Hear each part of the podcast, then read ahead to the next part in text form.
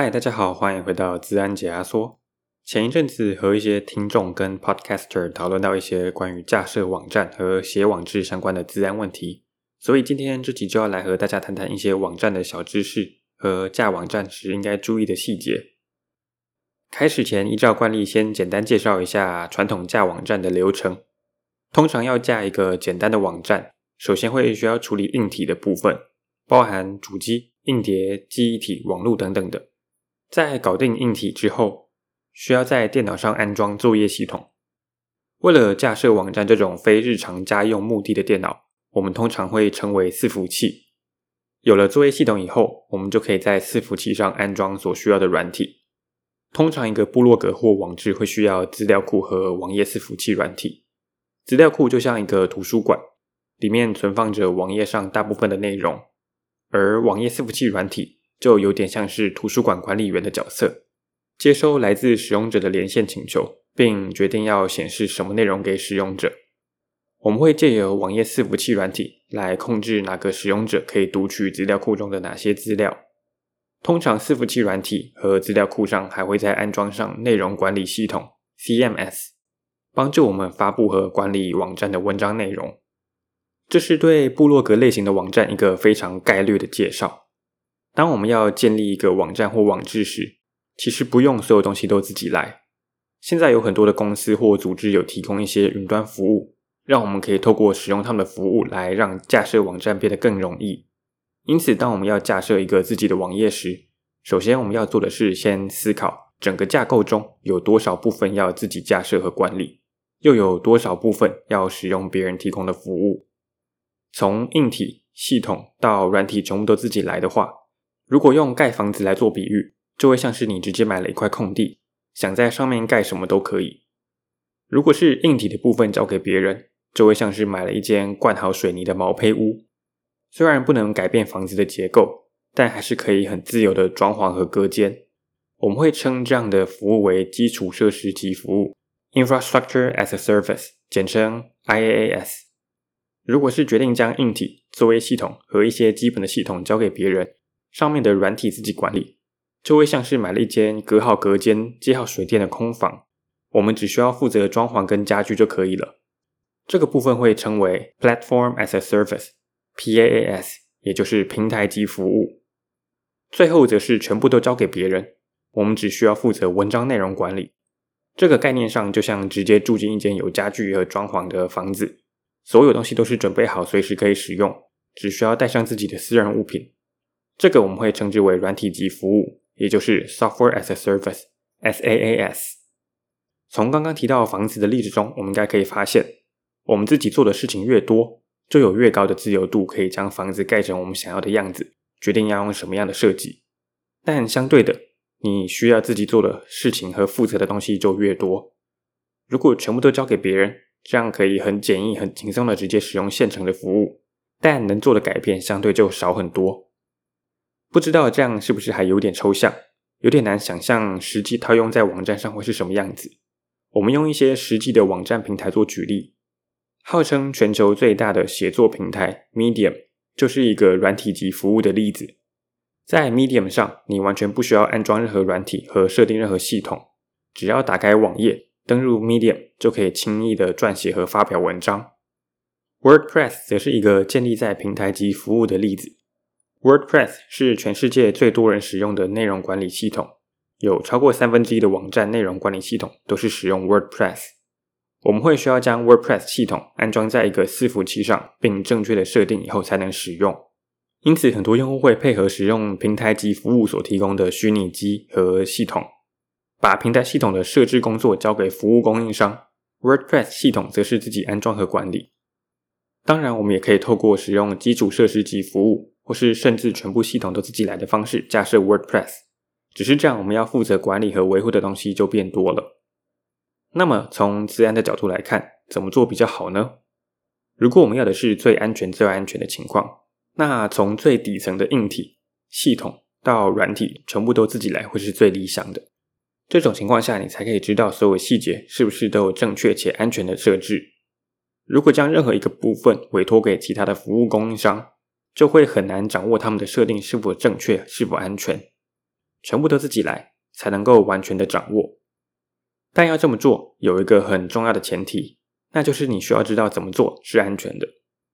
这听起来很简单，但实际上要做到很不容易。你会需要了解硬体、作业系统、网络、网页、软体等等的众多领域中的自然相关知识，才能确保所有的细节都是安全的。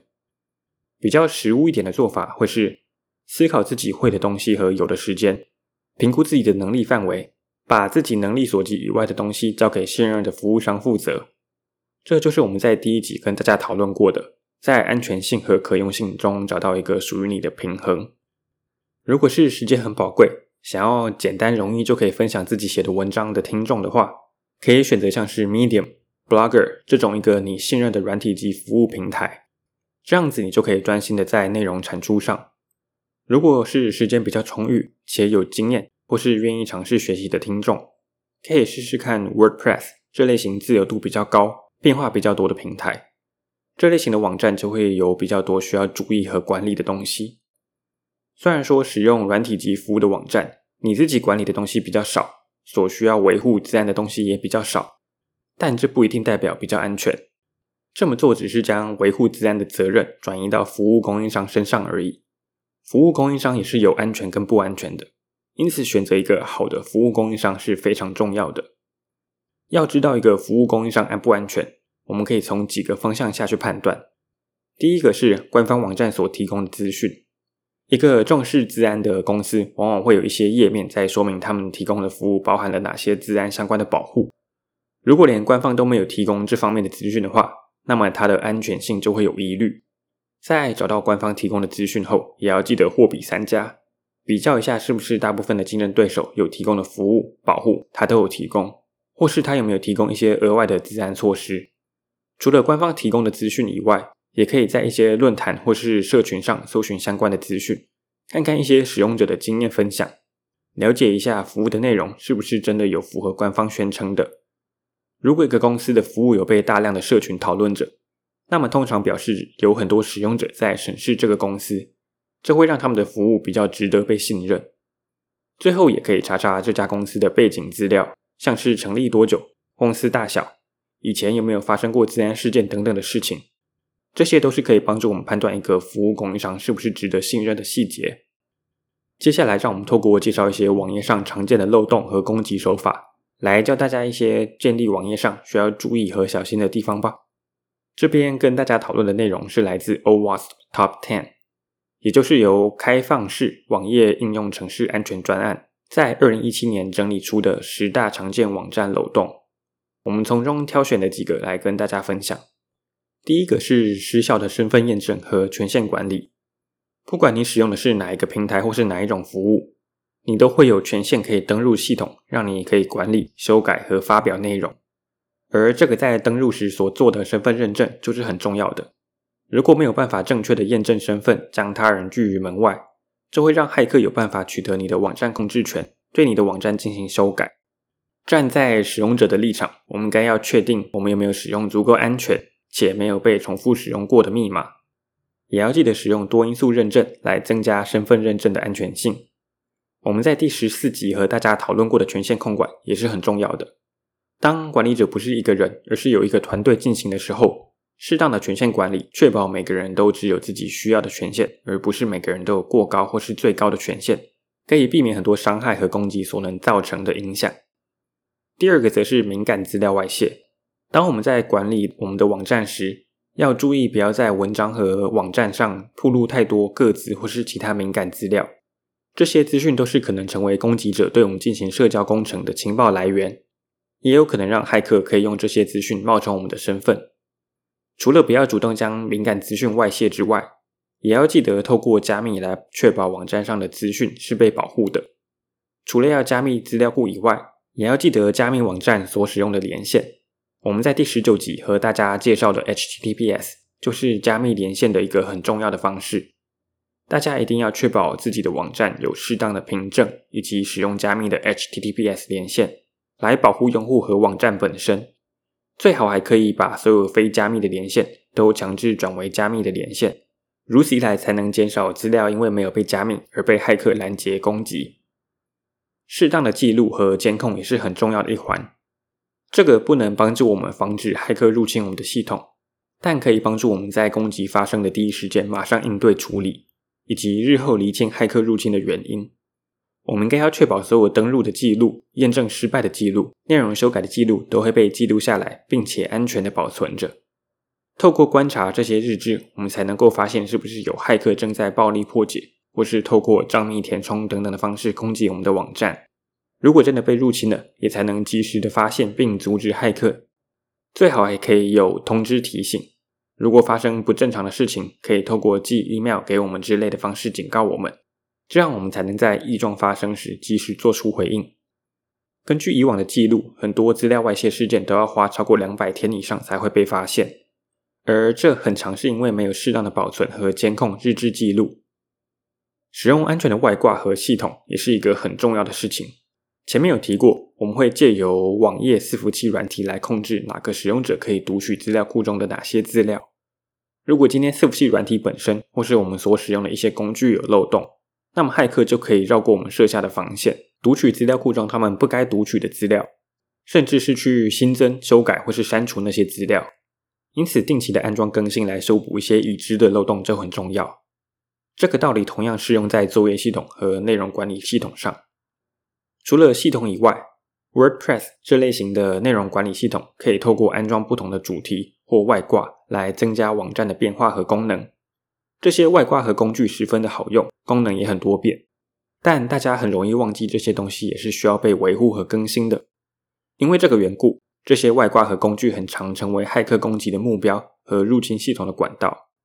站在骇客的角度思考。网络上可能有数百、数千个网站在使用这些外挂。如果能够找到一个漏洞，就可以透过这些漏洞去攻击数百、数千个网站，成本效益上会比花时间去找每个网站上各自有的不同的漏洞来得高许多。因此，我们在使用这些外挂和工具时，要多加留意它们的安全性。大家也要记得注意这些工具有没有定期的提供更新。如果看到一个工具已经很长一段时间没有发表更新，可能代表着作者已经没有在维护了，这表示这个工具很有可能已经有漏洞，但是没有被修补。这种情况下，就会建议大家不要使用这些工具或外挂了。WordPress 上就有超过五万个不同的外挂，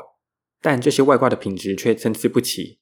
三不五时就会看到一些新闻报道，某些外挂被发现有资安漏洞，导致上万个网站暴露于风险中。因此，大家在使用这些外挂和工具时，一定要多加小心。我们可以参考唐凤在之前的访谈中给我们的建议。如果这个东西是由国人参与开发，或是由国人进行稽核，又或者是它是开放原始码，国内有很大的社群在检视它，那么它就会比较值得被信任。除了 OWASP Top Ten 中提到的常见攻击和漏洞以外，还有很多可以保护网站以及要注意的地方，比如说备份、网站设定的细节等等的。这些都是会因为使用的架构或系统不同而有不同的管理和设定方式。我们很难在节目中 cover 到所有的内容。希望大家在架设网站或是写网志的过程中要多加留意，不要让自己辛苦经营的网站被骇客入侵了。Show note 里会有自安解压缩的网站连接，我会把整理过后的内容和图片放在网站上，上面也会有完整的 OWASP Top 10的内容。如果未来想要听什么主题，或是有什么建议，都欢迎到我们的网站上搜寻我们的联系方式，或是到 Firstory 跟 Apple Podcast 留言给我们。也欢迎追踪我们的 Facebook 跟 Instagram，看看最新消息以及一些新闻时事单元。谢谢大家。